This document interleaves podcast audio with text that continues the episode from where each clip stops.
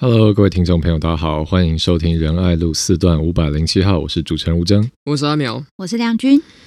嗨，大家好，又到我们新集的节目。阿苗今天是剪头发吗？今天没有啊，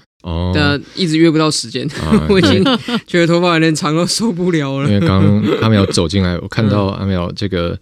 帅气干练的短发，我想说，你是从镜子当中看到自己了吧？没有，想说是不是可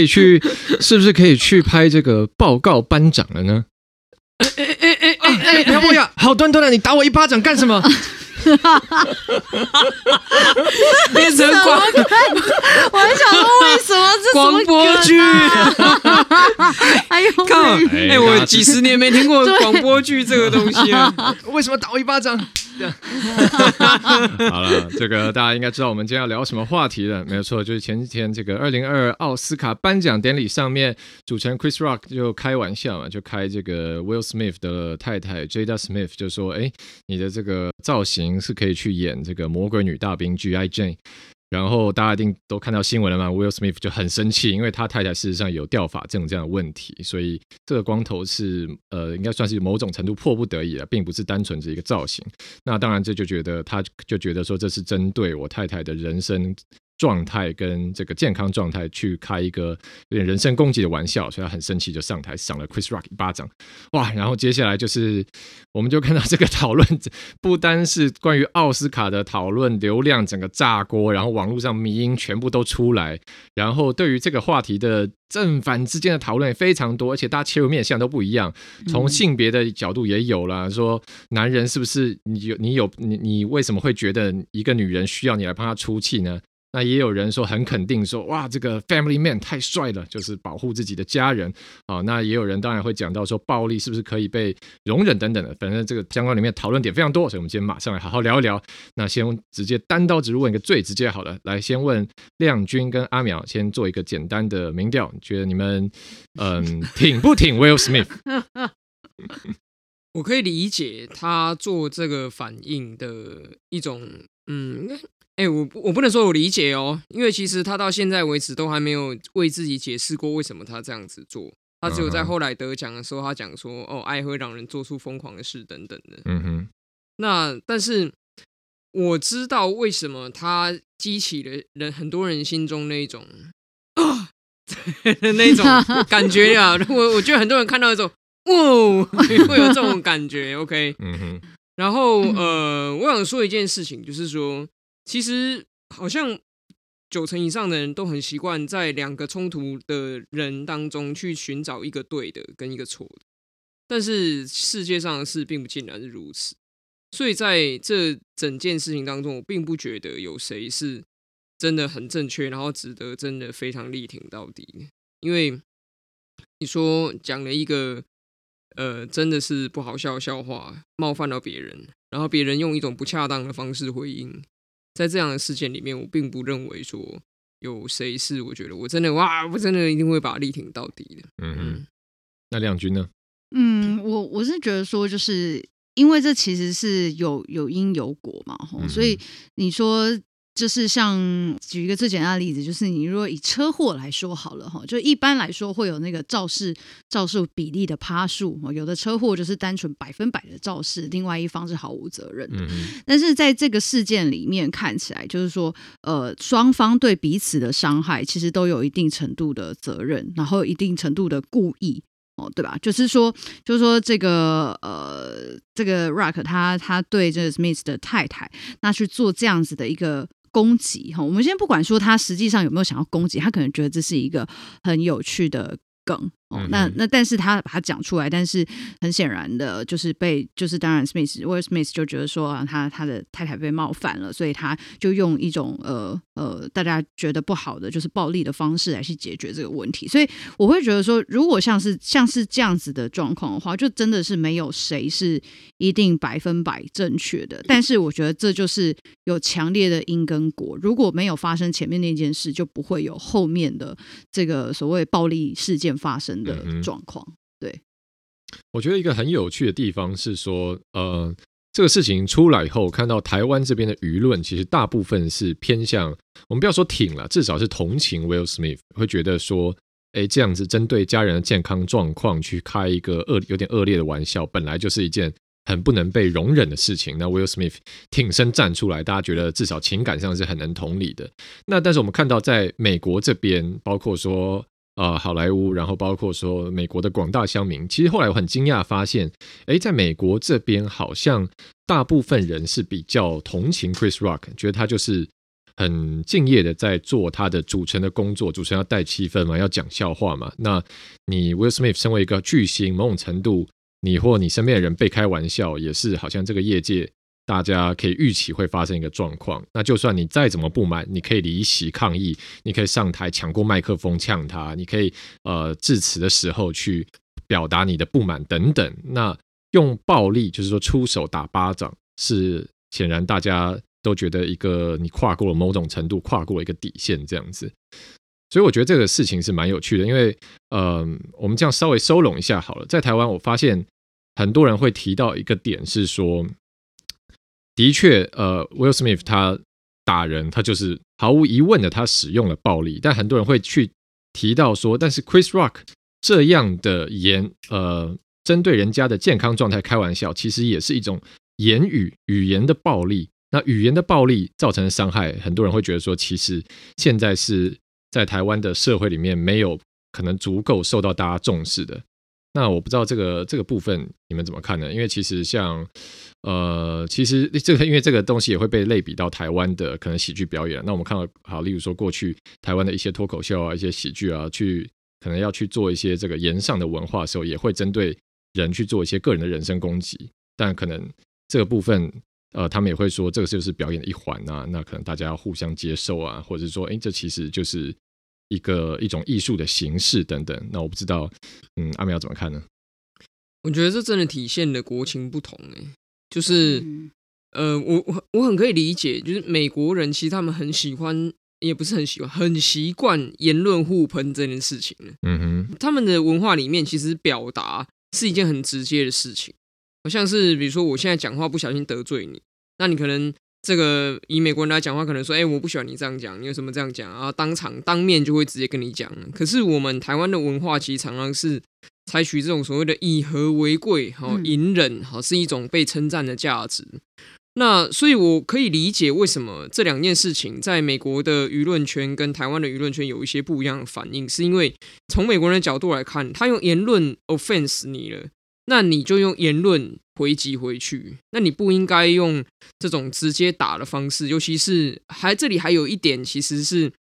台湾的人比较少去考虑，就是美国人很在乎就是你是不是在全国转播的 broadcast 的节目里面展现了暴力因为这个在美国的某一些的政治价值上面，他会认为说你在儿童跟青少年面前展演暴力是绝对不宜的一件事情那尤其是奥斯卡又是一种就是被视为是普遍级，大家都可以看，全国都在播的东西然后由你这样子一个具有示范效应的名人公然的做出这件事情，你等于是在教坏小孩所以我觉得这是一个美国人会去重视的。那可是对于台湾人而言，在电视上看到 Century Pay 好像不是很少见啦就是所有每天晚上8点打开连续剧台里面一定都会经常看到 Century Pay 的情节，然后还有包括诸葛亮的歌厅秀，还有现在的立法委员于天，他早年在歌厅秀表演的时候Century Pay 其实是他的一个招牌对，所以这在我们的民情里面，它不像是这个在美国这么抵触敏感带这是第一个那第二个就是说，我觉得这里有一个不同的民情是说在台湾的社会里面，遇到冒犯的言论，或者是说遇到有人一直用言论长期戳你很在意的点的时候，其实我们这个社会还没有找到容许有效的回应的机制很多人的生命经验中一定在求学的时候遇过说学校里有人追很贱的人，每天都在霸凌你或者是每天都在讲你什么什么，可是你很气，但你也不能打他，因为打他一定会被老师跟你说打人就是不对的。然后可是你跟他回骂回去的时候，老师就说那你们干嘛吵架，你们两个都不对就是在这种文化之下，那后来在这个美式的喜剧进到台湾的市场，然后被越来越多人接受之后，大家会发现一件事情，就是当你被美式喜剧的表演冒犯到的时候，似乎也没有任何的解决的途径。那在这种情况下，我觉得就是那种激起来的那种同情，是因为他们看到了就是 Will Smith 的地位其实并不是跟我们一样是一般人啊，他是一个即将被看好得到影帝的人，而且确实他也是个超级大明星。那所以这个超级大明星他去做这件事情，他承受后果的能力是高于我们很多的，所以很多人看到那一幕的时候，心里可能想说，哇，有人可以当有人讲了一个不好笑笑话的时候，有人可以这样子回应耶。就是我觉得必须承认，很多人看到那一幕的时候，心里是这个很直接的反应。那所以其实讲来讲去，你说要怎么样去讲说，那我捍卫绝对的言论自由，然后所以我这个看到有人上台，然后攻击了表演者，你妨碍了表演者人，侵害了他人身安全，我觉得这个我听得懂，而且我也觉得对，确实表演者人身安全是需要被顾及的。可是当你今天就是讲了一个失败的笑话，你真的冒犯到别人或真的伤害到别人的时候，你有没有打算要就是负责或者是要处理？像这个 Rock 其实他在之前的奥斯卡也曾经带了3个这个亚裔的小孩，穿着全套西装，提着公事包，然后说，哇，这里有3个会计师然后就是这3个，反正就是在一直重复对于亚洲人的刻板印象。然后呢，他对着台下说，如果你们不喜欢这些笑话的话，那你们就上传推特啊，在推特上抱怨，就你们只能在推特上抱怨的意思啊，对不对？然后后面还补了一句说，反正你们的手机可能也是他们做的。所以有些人听了觉得很好笑，但有些人听了觉得不好笑，被冒犯到。比如说像是李安跟好莱坞其他华裔的演艺工作者，那他们当然没有上去给他 send 出一配，他们是事后选择了写了一封抗议信给 Academy， 然后跟他们说这样子很不恰当，然后 Academy 承诺要改善。但是这件事情就没有引起这么多的讨论，而且 Academy 后来好像我也不知道到底有没有做到他们承诺的改善，然后也没有人为了这个冒犯到他们的笑话后续做任何的处理。那所以当然你说后来上升到这个程度，我想很多人是在心中一定是有一些 echo 关于这些事情。对啊，亮君，因为我们看到说其实蛮多人他们会出来同意说，没错，暴力是不好的，但是你们现在他们会去回应说，很多直接去谴责 Will Smith 动手不对的人，那你们有认知到，或者你们有也同时谴责言语暴力对一个人的伤害吗？因为其实我想这也是现在社会上大家越来越关注的议题嘛，就是所谓的集体的霸凌，所谓言语的攻击。那其实这些东西你常常去指责一个人他人身上的某个痛处的时候，其实会给这个人心理造成很大的压力，很大的创伤，他甚至可能会选择逃避，选择要离开这个社会，甚至做出一些更伤害自己的举动等等。那这个部分你怎么看呢？我觉得在这个事件里面哦，就是我觉得以美国社会他们现在切入的角度，就是认为说动手就是不对的，认为 Will Smith 这是一个不成熟的行为。那我的看法还是觉得说，第一个是当 Rock 在讲这个事情，我不管他是梗还是他觉得是笑话 ，anyway， 他讲这件事情的时候，他其实必须要知道他要付出某种代价，而且除非说这个Smith 的太太已经知道说他要提到这件事，然后也觉得说 OK， 如果你要提，就是反正有觉得你想要拿去做你的梗，那也 OK。 可是很显然的，这个看起来是 Smith 的太太，她看起来现场那个表情也不是很好嘛，看起来就不是很舒服。那再来就是说他必须承担这样子的一个后果嘛，然后再来就是说那这个 Will Smith 他上去揍了 Rock 一拳之后，那他也必须承担他的后果。所以我觉得双方他们在选择面对事情，他们用什么样子的态度去接续他们后续的后果的时候，我觉得他们都是要去承担的。那我要讲一个，就是说大家知道在我们的刑法里面其实有一个叫做义愤伤害。就义愤伤害里面，它其实要符合2个要件。第一个是你要当场就去回应这个现象，你不能回家越想越不对，就是说，越想越不对，然后突然回去揍他一拳，这个不算是义愤伤害。那第2个要件呢，是讲说他的这件就是对方所做的事情是足以引起公愤的。好，那我现在就要讲说，那像 Rock 这个行为，他是不是有可能就是说他所提到的这件事，或许有人跟这个 Jada Smith 一样，他同样都有这个脱发症的困扰，那他这样子去讲的话，是不是这些脱发症的患者其实也都觉得好像被冒犯了，那是不是足以引起公愤？那另外呢，就是说那当然 Will Smith 他在当下就这样子激动的用暴力来解决这件事情，所以当他或许如果他落在台湾的刑法来去处理这件事情的时候，不管是义愤伤害或者甚至在台湾也有义愤杀人这两个罪责的话，其实他在我们的刑法上面是有某种程度的减轻罪责，不是说他完全没罪，而是因为前面就我刚刚所讲他有一个因发生了，那所以就会变成说，好，我们回来讨论这件事情的时候，就是要去看说言语暴力或者是霸凌或者是歧视，到底我们在社会上或者是在公开场合上面遇到的时候，我们要用什么样的方式去解决去回应。那很显然的 Will Smith 他或许就是选择了一个最激烈然后也最不恰当的方式，但是问题是说这并不代表说 Rock 所讲出来的这些话就没有错，所以我觉得在台湾的讨论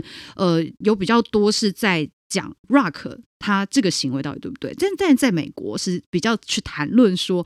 这个 Will Smith 的暴力行为是不对的，所以我觉得这都是不同的面向，但是就像我们刚刚前面一再提到的，就是他这个是有因有果，所以没有谁是绝对的对或绝对的错，这件事件在这个事件里面每一个人都是受害者。嗯哼，我也讲一下我的看法好了，就是因为我刚刚都问了两位很多的看法，那其实我自己我必须要说我也是站在比较同情 Will Smith 这边的，那但理由其实可能稍微不太一样，就是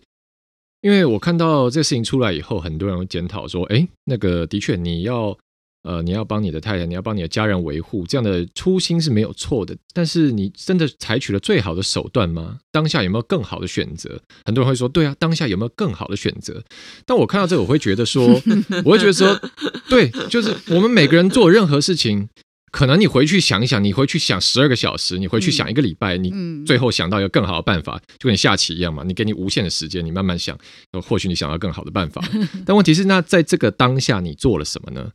因为对我来说，其实我是一个比较像可能以前跟大家分享过，我是一个对于冲突不是那么熟悉跟擅长的人，那遇到这种冲突性的场景，其实我就是会倾向会多想一想，那可能问题是想一想的过程中可能就错失这个反应的时机了。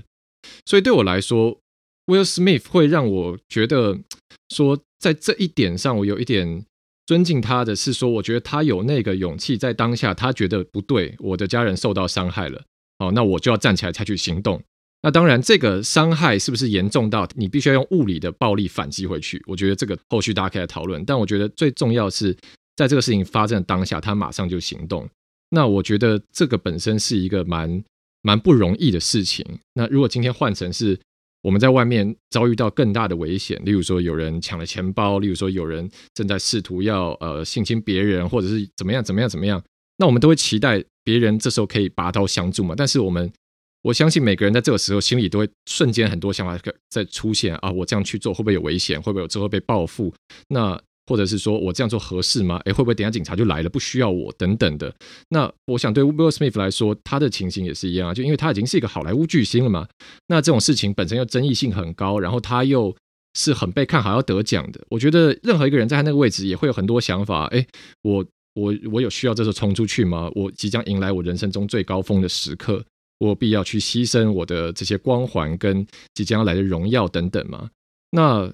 不管如何，他最后在那个瞬间他就行动出去了。我觉得对他可能不是完全正确的，然后他做事情可能也是值得被谴责的，因为就是这个社会大家都不要用暴力来处理事情，是我们所有人的共识跟底线嘛。但是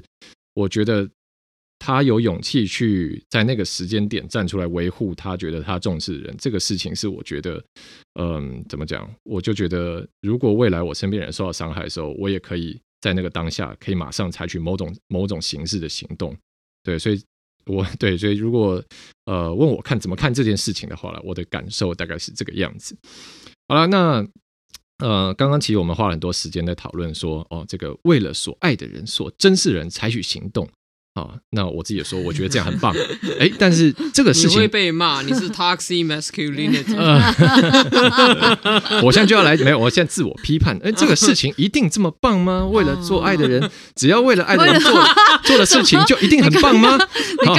我们马上来看到另外一个新闻事件，就是我们台北市劳动局长陈信瑜呢、他前阵子呢就是因为他是劳动局长嘛，他就办了一些茶会，把台北市20几个工会都叫来，然后在工会上面呢算是公然的用他的职权助选、而且这个因为录音档被其他议员流出来了嘛，那这其实听了蛮震惊的，我这边复述一下，他就对工会代表说，你们都不在标之前先跟我讲，就是标案了，你们去投标案都不先跟我讲，为什么都标完才跟我讲？那你懂我的意思了吧？那你要等到明年换人了，如果是珊珊当选，黄珊珊当选，我就还在，看你们要不要我在啊，你们懂我意思了吧？对，其实所以这个言下之意就是一个非常明显的暗示说，如果是我陈信仪继续当劳动局长的话，你们之后的标案现在跟我讲啊，可能就会哎，嘿嘿，大家知道这个意思了吧？但问题是要珊珊当选市长，我陈信仪才会当劳动局长，所以这个你们也知道意思了吧？好，这样子，那这个被爆出来以后，就当然是整个议会都在痛批，这怎么有劳动局长公然利用行政资源，好，不仅暗示要介入标案的审查，还要公然帮特定的候选人拉票，这是非常不妥。但结果陈信宇出来说，哇，黄珊珊就是我尊敬的长官，我为我尊敬的长官说话，有什么不可以？天经地义，讲到不对啊，所以他非常义正言辞的还击说，他觉得他没有任何不对的地方。所以好，那亮君你觉得我们的劳动局长做这样的事情有没有违反行政中立的原则？这肯定是违反啊我怎么看怎么可能不违反？就是说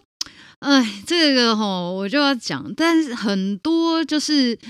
像这样子借着他还在行政首长或局处首长的位置，然后去帮他的长官或者是帮他们自己政党特定政党的候选人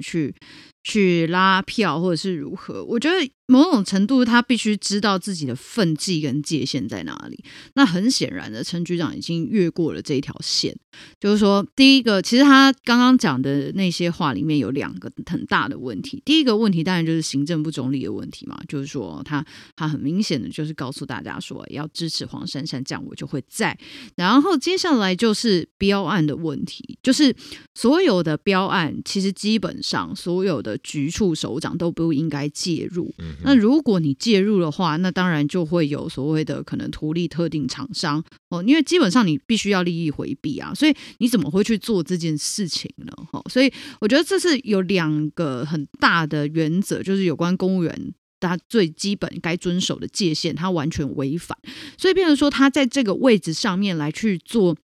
这样的事情的时候，那他当然就是于法不合。那另外就是我觉得我对他这个行为他本来就是错的，但是我觉得他更错的就是他在议会里面回应所有议员对他的质疑跟质询的时候，他非常的肯定，也认为自己没有错，他就是觉得说他在帮他的长官讲话，他就是说我就是挺我的长官这样子，我作为局处首长难道这样子不可以吗？那我觉得这种行为，就是如果你今天只是为了台北市府的政策来做辩护，因为市府的什么政策被民众被议会误解，然后你来捍卫，然后来为副市长叫屈，来为台北市政府抱不平，那我觉得这样子的话我可以理解。可是问题是，当你今天是为了黄珊珊，然后以及为了你自己的官位的时候，那我就会觉得你今天所谓的是人民的福祉嘛，你只是为了你自己跟你自己的前途跟你所支持的长官嘛。那所以我觉得这件事情为什么到一开始他本来就是有违法的问题，但是在后面我觉得更无法忍受的就是他在议场里面对议会的各种询答，我都觉得这个无法忍受。而且再来就是陈信仪局长他以前当过市议员，所以我想哦，他当过市议员，他曾经也一样在议事厅里面面对局处首长，他去执行局处首长，所以我认为他不可能不知道说这样子的一个